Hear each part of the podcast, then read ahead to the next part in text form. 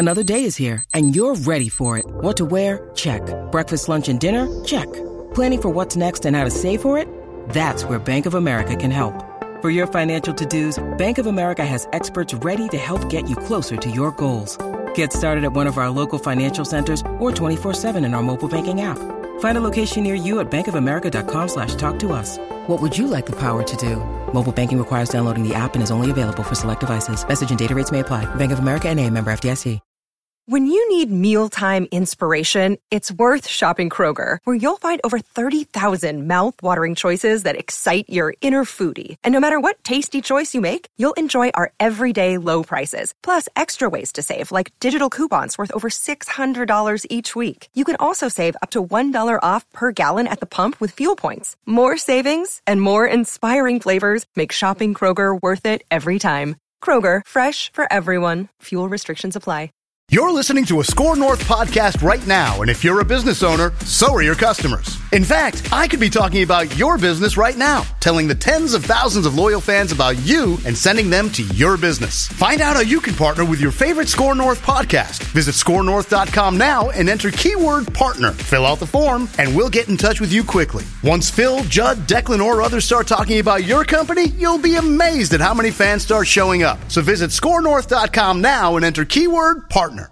Get in the know. Non-stop Vikings talk. It's Purple Daily on Score North and ScoreNorth.com. All right, Purple Daily on draft every Monday on the Purple Daily YouTube channel. Declan Goff, Miles Gorham, Tyler Forness here to break things down from a Vikings draft perspective. We do this once a week here on the Purple Daily network of shows on Apple, Spotify, Score North uh, app, YouTube page, Purple Daily YouTube page. Give us a like, hit the subscribe button for daily Vikings entertainment. It's the first time, boys, in like six weeks we actually aren't celebrating a victory Monday. Uh, there's a loss. Kind of forgot what this feels like. We were talking off mic. It kind of just puts a drag into your step on a Monday. I love a victory Monday. And uh, after watching the Vikings kind of like puke down their leg a little bit to a degree yesterday against the Broncos, uh, just kind of puts a dwell feeling in it. But we're going to break things down uh, from uh, a draft perspective and also what the Vikings can do here going forward.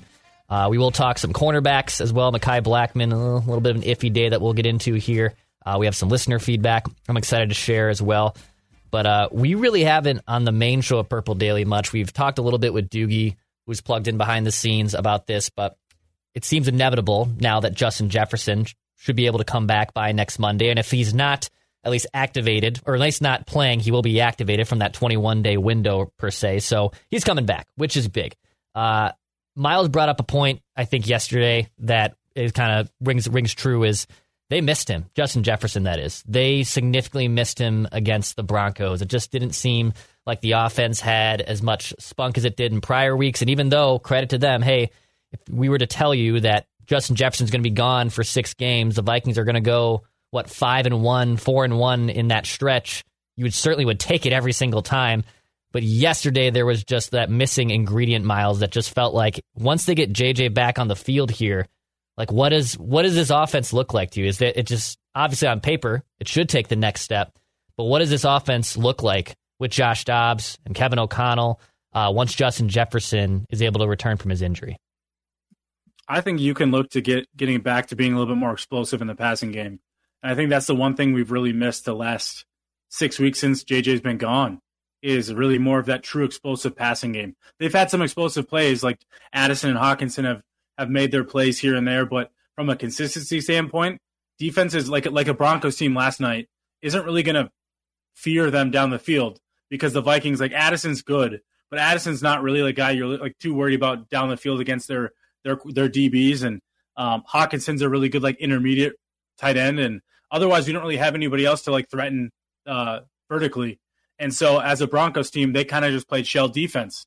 Like why why would we be worried about us being we're not going to get beat deep and just keep everything in front of us and, and make tackles and obviously I, th- I think the, the offense moved the ball pretty well as we saw they were able to score um, obviously missed some extra some points um, on, on a few drives but overall they were able to move the ball pretty well um, most of the game and so I think getting JJ back really just gets you obviously the best receiver in the game, but also just like that dynamic ability to win at all three levels of the field. And I think that they're just missing that one element to the offense. Um, be, again, besides just having the that type of elite playmaker, but JJ really allows you to like be more explosive, and he forces you to allow guys like Addison, KJ Osborne, Hockenson to see more one-on-one coverage, where because you're all the attention is going to be on JJ, and then JJ still wins down the field anyways. So um, I just think it allows someone like Dobbs to find a little bit more trust.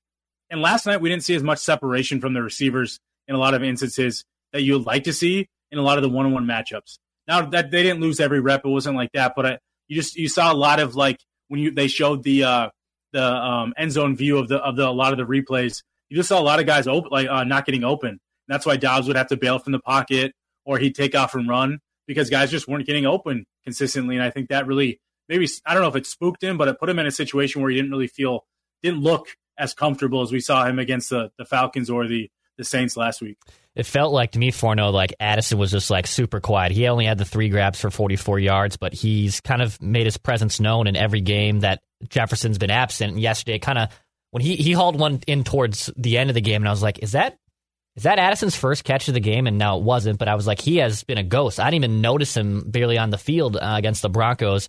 So, what is uh, an offense, at least with Jefferson and Addison on the field? when they were first in the field, I mean, there was some highs and lows, and JJ's obviously going to do his thing. But in your mind, what does Justin Jefferson do for the rookie wide receiver Jordan Addison in this offense?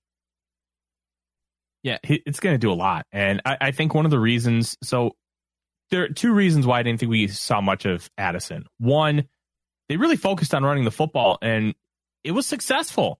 They were able to move the ball, and it didn't feel like it was the most consistent attack. Look, uh, we just need to face it. The Vikings don't have a good running back right now. They have two guys who are average to bad. And Mattison does a lot of the little things right, but he's not overly explosive. He doesn't necessarily see very well in front of him. Whereas Ty Chandler's really good runs look incredibly explosive, but he doesn't do a lot of little things right and really struggles in zone concepts. So like it, the running game was where they wanted to attack. The Broncos were far and away the worst rush defense in the league, allowing 20 more yards per game than the 31st ranked defense. But that's part of the reason why Addison. The other one is like you're playing against Patrick Surtain, the second, uh, arguably a top five corner in the league, and Josh Dobbs. Some of that uh, inaccuracies, and by inaccuracies, I'm more specifically talking ball placement, really hindered the Vikings because there was a throw to Addison that the only reason Surtain got a pass breakup was be, it was thrown on his back shoulder rather than his front shoulder. So if it's thrown front shoulder, Addison catches it. That's probably a 15 yard gain, first down, keep the chains moving. Couple throws to TJ Hockenson on the outside, not great placement, a little bit behind him or like right in front, like dead center instead of throwing out in front because you've got Simmons on this shoulder. So you want to throw it over here. Those little things add up. And those little things are something that Kirk Cousins did really, really well. A lot of it has to do with chemistry. And some of it just has to do with how Kirk Cousins plays the game. That's how he wins he can't do some of the things that Josh Dobbs does. He can't run around and create outside of structure, but he can stand in the pocket and throw a missile with accuracy in the right place. Dobbs may never get that, but he also deserves time to try and figure that out because chemistry matters so much with these things. And I think that's one of the reasons why Dobbs wasn't able to really manifest a lot um, with Addison down the field. I turned my mic on properly. And Miles, if Addison or if uh, excuse me, if Dobbs and Jefferson come back here, I mean we've seen we've seen Dobbs do this creative stuff with his legs, right? He can roll out to the pocket. I thought the play where he threw the passing touchdown near the near the goal line, I thought that was dead from the moment he started rolling out. And maybe that's just because I'm used to a non-mobile quarterback being able to make things happen with his legs. And I was even, I think there was even a couple explicitives that were thrown out in my mouth uh, the moment he was starting to roll out. But he makes this incredible play happen and now he gets Justin Jefferson to help him do that. Uh, do you feel like Justin Jefferson is going to like even have more ridiculous highlight reel catches and moments because he has a mobile quarterback in Josh Dobbs? I mean, I obviously think chemistry is going to have to get built and trust between the two. But I think the one thing Dobbs is going to be able to do right away the second JJ is back in the field is he's going to be able to just know that, hey, if I put the ball in this guy's area, he's going to catch it. There was a play yesterday. I think Addison. It was kind of he ran a um, we call it like a seam fade route, basically a fade route from the seam. And I think JJ catches that type of pass. I thought the pass was it was outside of Addison's structure a little bit further than you'd like it to be, but I think um, Addison kind of misplayed where the ball was going, and um, I think JJ makes that type of play. Now that that's just where I think growth from Addison is going to come. But I think when you have a Justin Jefferson back, you know, you could some of those throws that Forno was talking about of like some of the missed accuracies. JJ catches a lot of those passes just because that's just how good he is. And I think he can bail out a quarterback that might not have the pinpoint accuracy of a Josh Dobbs the way that Kirk Cousins does. And so I think there's a lot of that, like maybe you can make up for, um, but also just again a guy that you can trust. I think JJ comes back. I think Dobbs is going to roll out, and maybe instead of just taking off and running at times, he's going to be able to look downfield and find JJ and, and take a shot at him because hey, so JJ's down there somewhere, right? Isn't that what the like I saw what the Vikings tweeted about the the Hockenson throw yeah. last night? Like JJ's down there somewhere too. Like, hey, might as well give him a chance. And I think Dobbs is the type of player if he's got a guy that he trusts, like he does in Hockenson right now, he's going to force feed that guy the, the ball. And I, there's no reason that JJ won't um, won't get force fed that same type of way. So we've talked about this a little bit in the last few weeks, and I, I, don't know if it's a broken record or what, but obviously yesterday Ty Chandler has another big game. At least he flashes when he when he gets the football. Efficiency wise, Mattison didn't have a bad game. I mean, actually, you make the case maybe on paper he had his best game of the season. It just unfortunate he has a fumble that kind of completely swings the game. Right if the Vikings maintain possession there, even if they get three or they obviously get six, game's probably over in Denver. Unfortunately, he fumbles creates a, creates an opportunity for the Broncos, and they end up winning the game uh, by the end of it. But Ty Chandler, I mean, we, we talk about Justin Jefferson coming back. Is there more evidence here, Forno, that the at least split breakdown in between who's getting more touches between Addison and Chandler? Does this inch closer? Do you want to see Chandler take over the majority of these carries? Should it still remain the same? Uh, what, what, did you see from Ty Chandler last night uh, that can get him in the ball in the offense a little bit more? I'm going to be honest, it's a very complicated answer. And let, us start breaking it down because I haven't been able to watch the all 22 yet. That's going to be on my agenda later today. And that's really going to tell all because it's not playing running back isn't just about getting the ball, hitting the hole, and getting yards. It's about the little things. It's about seeing which hole to hit. It's about pass blocking. And Chandler had a couple good reps early, but it was his block that he missed that was the catalyst of the interception those things matter to coaches, and those things don't necessarily get talked about or viewed upon as as the fan base because you see, oh, this guy's way more explosive, which it's no contest. Chandler's way more explosive. He's got a 98 ninth percentile uh third or 40 yard dash and a 99.7th percentile 10 yard split. The dude's explosive, and that's his game. But if you don't do the little things right, they're not going to give you an opportunity to do those big things because of essentially if you know that the guy's a bad pass blocker, and he's only in the ball and rushing downs, well, then they're just going to key in on it. And all those little things add up and matter. And that's why Mattison's getting more of a run. Outsnap Ty Chandler 48 to 23. And if you take out the fake punt, which you have to kind of take out the fake punt because it's one, it's not an offensive play, and two, it was a trick play. So those get skewed a little bit anyways. Just in their rushes on offense, Mattison outrushed him 18 to 9 and had a better yards per carry average 4.5 to 4.2. It's not like Mattison was bad.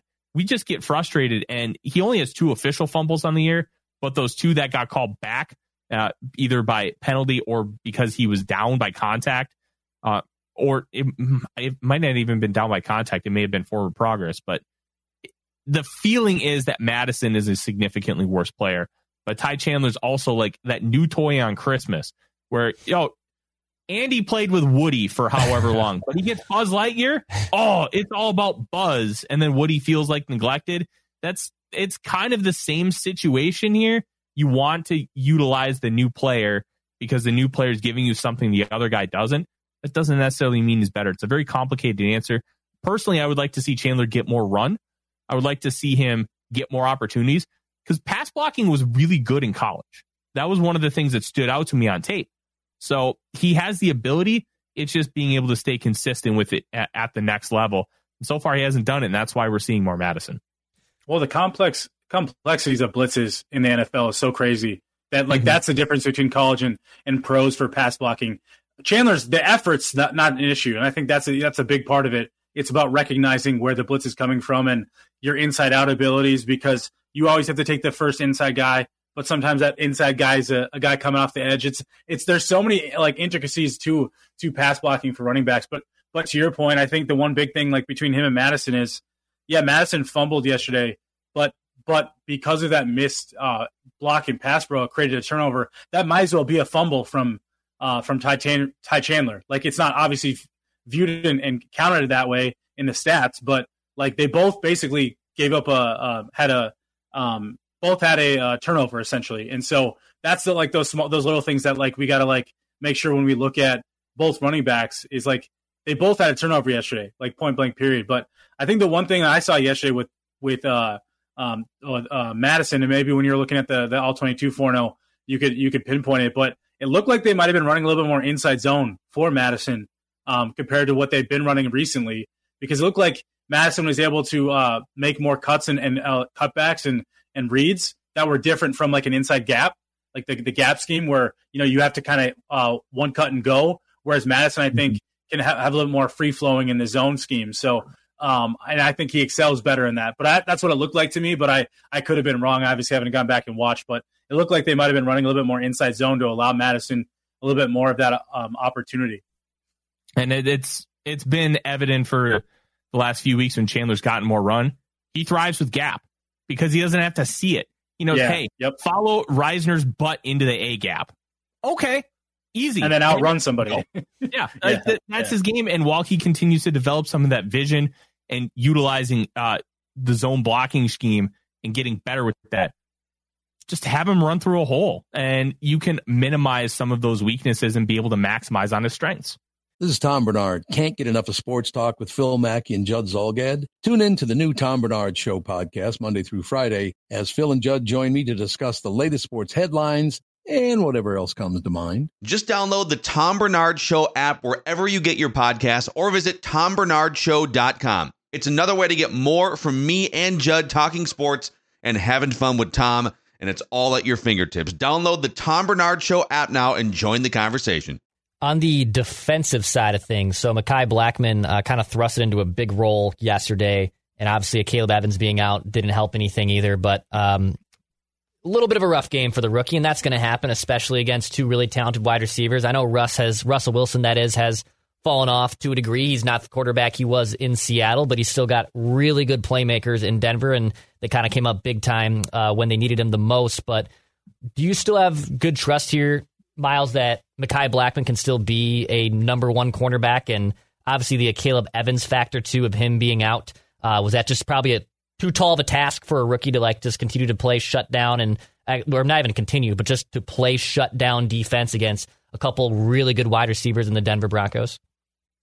Yeah, I mean, I think the one thing that Blackmon was asked to do last night that I don't know if he was asked to do all season was he moved all over. He wasn't just like in one place. They moved him on left and the right side of the formations.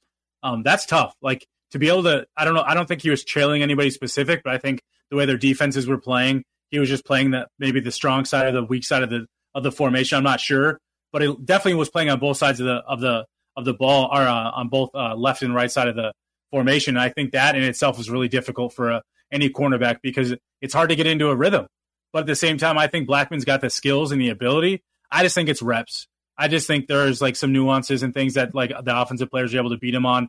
I think there's some small things that he can learn from like the touchdown yesterday that he gave up against Sutton rather than trying to jump that. Like you're dude, you're five ten. Like you're not out jumping Courtland Sutton in that situation. So rather than like trying to go for the ball, like making a play on, on Sutton instead, like those types of things, I think, you know, awareness and I think reps are just gonna are gonna change and, and help create a lot of that opportunity for him. But no, last night wasn't his best game, but I think it's it's one of those things that he's always still in position somewhere, and I think that's important. Like you might not always make the play, you might not always um you might get beats. Like there's some of these things, but he always seemed to be like within like the realm of reality. Where some guys when they get beat, it's like it's by miles. Like Blackmon overall seemed like he he was in decent position for a lot of the plays. He just didn't make them, and I think that that that's just going to come with reps. Now again, he also can't help being five ten or whatever size he is. Like where Caleb Evans is like six one, six two, like and long arms. Like you can't help that.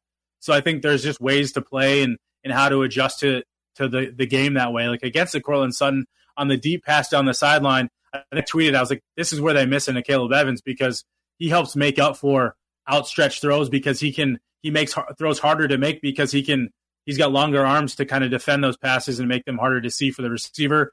Blackmon doesn't, so there's just different techniques you got to play with that kind of change that trajectory. I think against bigger receivers like a like a Courtland Sutton, but um, we also didn't see Andrew Booth Jr. last last night much. I didn't really He I didn't saw, play um, a single defensive snap, and Blackmon played 53 of 55. Well, and Joejuan Williams played. Like that was really weird to me. Yeah, I, I not that he played a lot, but he played some. I just remember seeing him on the field.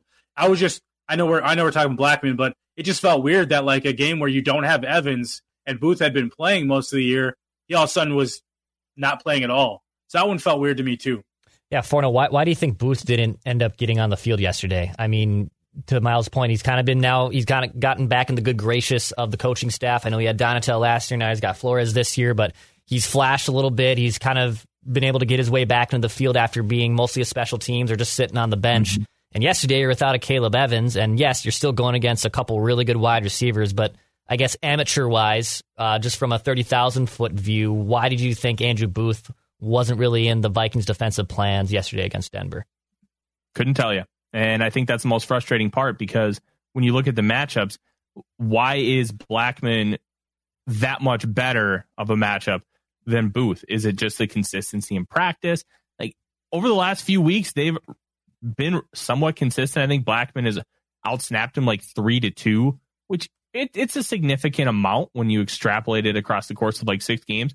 But it's not like we're talking about somebody who's played a ton and then somebody who's not played at all. For Booth to play no offensive snaps or defensive snaps, excuse me, I thought was very odd. I didn't quite understand it. And it's got to be something behind the scenes that we're just not privy to. And I think we'll find out more as like next week against the the Bears. Is Blackmon going to get that same snap share? Is Booth not going to play at all? And then maybe we can figure out, okay, maybe it's a trend. Or it could be that they just didn't want Booth in the game considering who the receivers were and they believe Blackmon was a better fit for what they were trying to do. I'm not really sure. Uh, It's the up and down nature of how these two cornerbacks have been played has been very odd so far. But if there's one thing that we should be doing is just trust Brian Flores, and he's he's earned that throughout the course of the year with how he's um, navigated this defense. It's just really odd to see. By the way, a little shout out to our friends here at 3Jack and 3Jack.com. Uh, you can go to 3Jack in the North Loop in Minneapolis. Great golf simulator. Most courses are shutting down here, at least in Minnesota now. So if you want to get some swings in, go to 3Jack. You can book a simulator bay on their website. They have great food options too. It's not just golf sims and bays. It's great options for food or happy hour or even type of holiday get together. I mean, you got friends coming to town for Thanksgiving this week. So if you want to get out there, go to 3Jack and 3Jack.com. You can inquire too about any private party at 3Jack. Uh, go to 3jack.com and hit their events page, their happenings page. They'll uh, have a full list of things that are happening at 3Jack in the North Loop in Minneapolis. And our friends at Underdog Fantasy. Uh, Underdog Fantasy, great way to get the sweat on games. You can join with promo code SCORE, S-K-O-R. They'll match your first deposit up to 100 bucks. It's a really fun way to kind of enjoy some games. You got a big Monday Night Football game as well between the Eagles and Chiefs rematch of the Super Bowl. So plenty of great things to get in on at Underdog Fantasy. Again, new users, promo code SCORE, S-K-O-R, and they will match your first deposit up to 100 bucks. Shout out to Underdog Fantasy uh, for helping out programming on Purple Daily.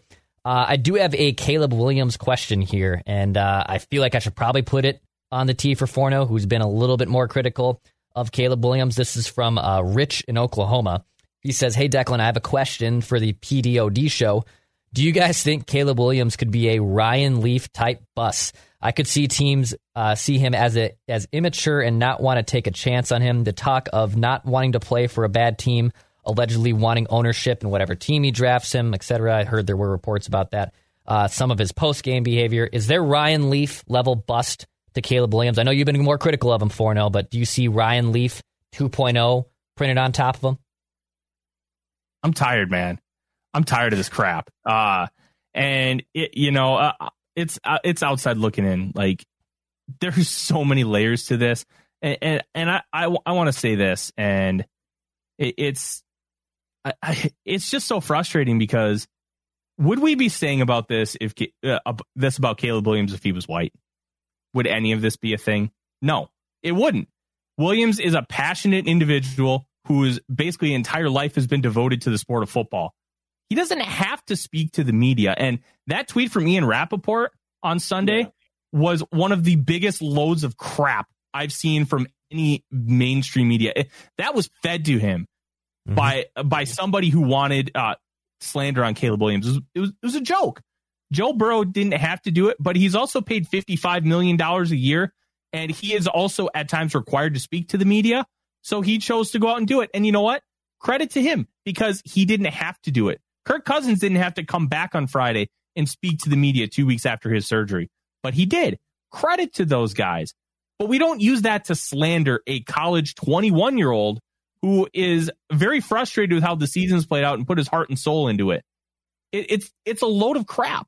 And yeah, if USC wants to pay him to go talk to the media, like then, then pay him to talk to the media, but they don't pay him, so you and, don't have and, to talk to the media. And Lincoln Riley is like the most secretive coach of all time yeah. in college football. Yeah. You go talk to any Oklahoma beat writer, and you read some of the stuff that's coming out of USC. Like a guy, uh, a beat reporter was walking out of practice and asked a player a question. He got his credentials pulled for two weeks. Like Lincoln Riley is a known, like, I, I don't even know the right word. He is, he's kind of psychotic with how he handles the things with the press. And like, it's, it's, I just hate it. Uh, Caleb Williams is a very special talent, and I've been critical of his on field ability if he wants to go in the stands and be emotional with his mom, I don't care. I don't think that's going to qualify him to be a Ryan Leaf level bust. Like anybody could be a Ryan Leaf level bust. But wasn't Ryan Leaf on drugs? Like no, and I know he's a, he's like recovered he, and he and was like, uh, post NFL career. To my okay. knowledge, he was not during his career. Okay, but the, and I'm not trying to slander Ryan no, Leaf either, by the way. But it, it's it's just getting the facts out there to like Caleb Williams deserves to be judged based on how he's passionate. And let's also remember, his dad came out and said all those things about not wanting to play for certain teams, wanting partial ownership. Like, if you've ever seen little league parents yell at umpires because of a missed ball or strike, like parents do crazy stuff for their kids. Mm-hmm. Don't don't use what his dad is saying against him because until he says flat out yes or no I agree with that. I want partial ownership. Until he says that, just leave the kid alone, man. Let, judge him for his on-field work. His on-field work, he's a top five, top ten pick. Likely goes number one overall. I'm I'm gonna fight this narrative all year. It's it's a bunch of crap.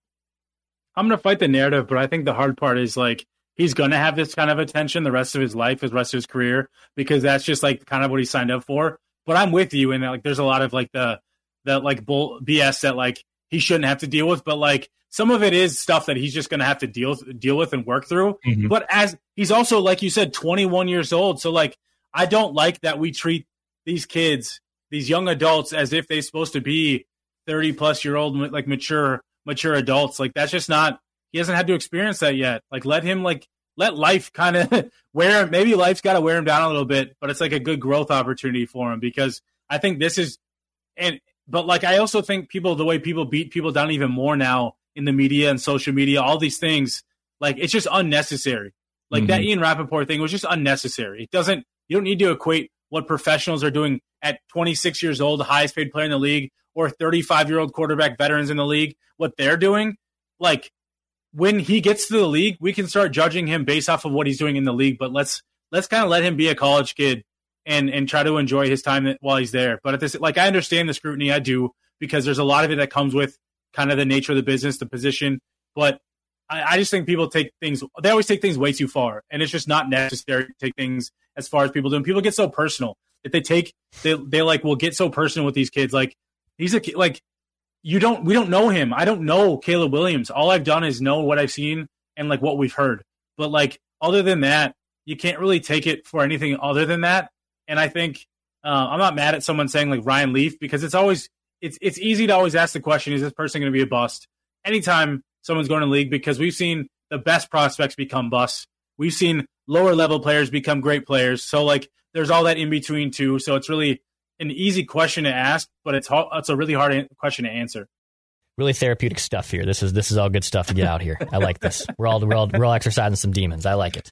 Um, another one here from Kenneth on our YouTube channel. He says, "Can we we can probably keep Josh Dobbs and Jaren Hall on the team, be able to pay Hunter, JJ, and draft the best player available." My take is there'll be six quarterbacks in the top 20 picks, I believe is what he's trying to say here. And we'll be picking on the back end no matter where we're at. Just go best player available, no jumping back then up, no, jumping uh, uh, back up as well. How much do you weigh sometimes just doing BPA, right? Like best player available over position of need. Now, I'm not trying to say like you reach because you really need a guard or something, but how much, I guess, do you weigh Forno sometimes BPA versus like taking a potential franchise game changing quarterback if he is on the board? BPA is an interesting proposition because when you go into draft rooms, they structure it based on need. And guys who are at a position of need are going to be prioritized more heavily than a guy who's not. And like I kind of related to when the Packers took Aaron Rodgers in 2005. They didn't need a quarterback. They still had a few more years of Brett Favre, but they took the guy because they thought he could be really special. And you know what? He fell this far. I, it would be dumb not to take him because of where you were sitting. And that's where kind of that value uh, constraint comes into play as well. If you believe that a guy is a true franchise uh, quarterback and can be an elite game changer, then you take him and you don't think twice about it. And the Vikings did not believe Will Levis was that guy at 23. So they said no, even though quarterback was a need and it is based on almost every analytic measure the most valuable position. If he's if you don't deem him good enough, don't take him. And that's that's where I think the Vikings should be with quarterback. I will fight back. I don't think that there are going to be six quarterbacks in the top 20 because I think a lot of those guys that we've been talking about all year are going back to school. Jordan Travis broke his leg this weekend. He already said he's going back to school. Cam Rising, he's been out all year, but he's going back to school. Shedeur Sanders going back to school. Cam Ward would be a fool to not go back to school. Quinn Ewers is already rumored going back to school. Jalon Daniels from Kansas is going back to school. So a lot of these guys that we've had some conversations about, they're already going back. And I think you may see three or four. Um, Bo Nix is going to be probably the biggest divide among analysts this year. I don't think he's a he's a starting quarterback in the NFL. I don't think he's a uh, a first or second round pick. And then you have Michael Penix Jr., who I think is just a Saturday quarterback, but he could go in the in the first or second round. And then you have Michael Pratt, who's got a lot of intangibles, doesn't have a lot of the arm strength. JJ McCarthy is a really weird prospect for a lot of reasons. A lot of tools, but there's rumors he's going to go back to school. Like it's it's too much of an unknown. Just take good football players. Get good football players on this team and if that happens to be a quarterback and you believe in, you believe in this quarterback, then you just take him and don't think twice, but I think the Vikings will have a, at least a somewhat of a contingency going into the draft because of how much unknown with this class there's going to be. Are you a big best player available guy, Miles? Are, are you, and when in doubt, do you just kind of go BPA? Uh, what is your kind of take on the BPA? Because I know it's it's like a divided thing sometimes, not just like in the draft community, people, but just like with football fans, just like our listener pointed out, it's like just take BPA, just take best player available. I guess. What is your kind of thoughts on when the Vikings are on the clock or when any team is on the clock and taking the BPA? Yeah, I mean, I typically like to lean, and I know this is the probably unpopular. I don't know anymore with you know how people view analytics and whatnot, but I think uh, like high priority positions, you know, quarterback, uh, offensive tackle, cornerback, wide receiver, edge rusher. Those are like the uh, those are the positions to me that um, I really view as like the like high priority positions. And if there's an like what I view like a first round level player, like that's how I view BPA.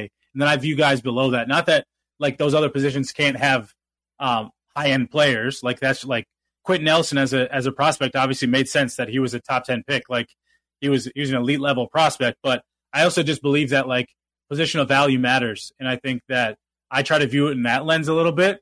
Not so much about like what just an immediate need is. I think so, too often we focus on, hey, what's the team's immediate need, and thinking that it needs to be filled like in the first or second round, or that it can always be filled in the first or second round of every draft. That's just not always plausible. Um, but I just kind of view it as like best player available at a high value position. And if you can get that guy, if that guy lit, lines up with where with where you're at and what um and and and to kind of the point of like a need does play a factor. I understand that whether it's short or long term need. Um, but I always think like if a player is good enough and you view them good enough, you're going to find a way to have have them make an impact on your team.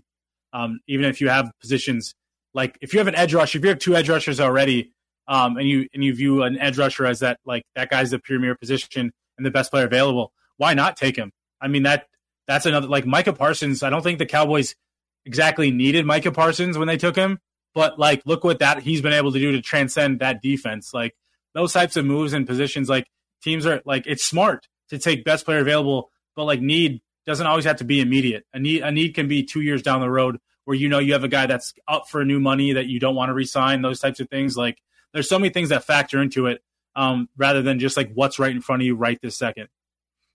Forno, any uh, college football takeaways? I know we're getting kind of closer and closer here to the end of like some conference regular seasons and stuff. We're still a few weeks away. Uh, anything standing out from you after a uh, epic weekend of college football? I think we need to talk about Carson Beck from Georgia being a legit draft Yeah. prospect. He looked good. I, I feel like he's going to go back to school. Uh, he's a third year junior, and this is his first year as a starter. It it was a little rocky early on, just adjusting, but then once he got a little comfortable, he was making real NFL throws. I'm talking fitting into windows, um, layering the ball over defenders, and it helps when you have Brock Bowers. But that receiving corps, you're not talking about them really being anything special. It, it, it's a bunch of talented dudes that have really never been on any kind of development track to be that guy. Like there's no George Pickens in this group. There just isn't. And he has done a really good job navigating the pocket and making solid NFL level throws to all levels of the field. I don't know what the ceiling is for Carson Beck, but if you want a baseline starter, he I think he's going to give you that. And it wouldn't shock me like you put CJ Stroud into a Shanahan style offense, look at what he's going to be able to do. I think Carson Beck like in a, in a similar vein could be able to do some of those things. And I'm not saying he's on the same level, but you look at the general construct of what Stroud is doing, that that fits Beck, and I want to continue to see him progress moving forward. They play Georgia Tech this weekend, which is probably going to be a blowout, even though that Georgia Tech spe- team has been spunky and fun this year. And then you have uh, the game against Alabama in two weeks. That's going to be a fascinating one, especially if Bama wins and Georgia loses. What happens with the playoff? Does Georgia still make it in as a three or a four seed? Uh, I- have a lot of questions I'm excited to answer, but Carson Beck looks like the real deal. All good stuff here. Purple Daily on draft every Monday right here on the Purple Daily YouTube channel. If you want us to break down or have any notes or observation on any college uh, prospect, quarterback, defensive end, wide receiver, doesn't matter. Uh, we'll break it down every Monday right here on the Purple Daily YouTube channel on Purple Daily on draft. For Miles Gorham, Tyler Forno, Declan Goff here, hit that subscribe button for daily Vikings entertainment. This has been Purple Daily. We just want to see the Vikings win a Super Bowl before we die.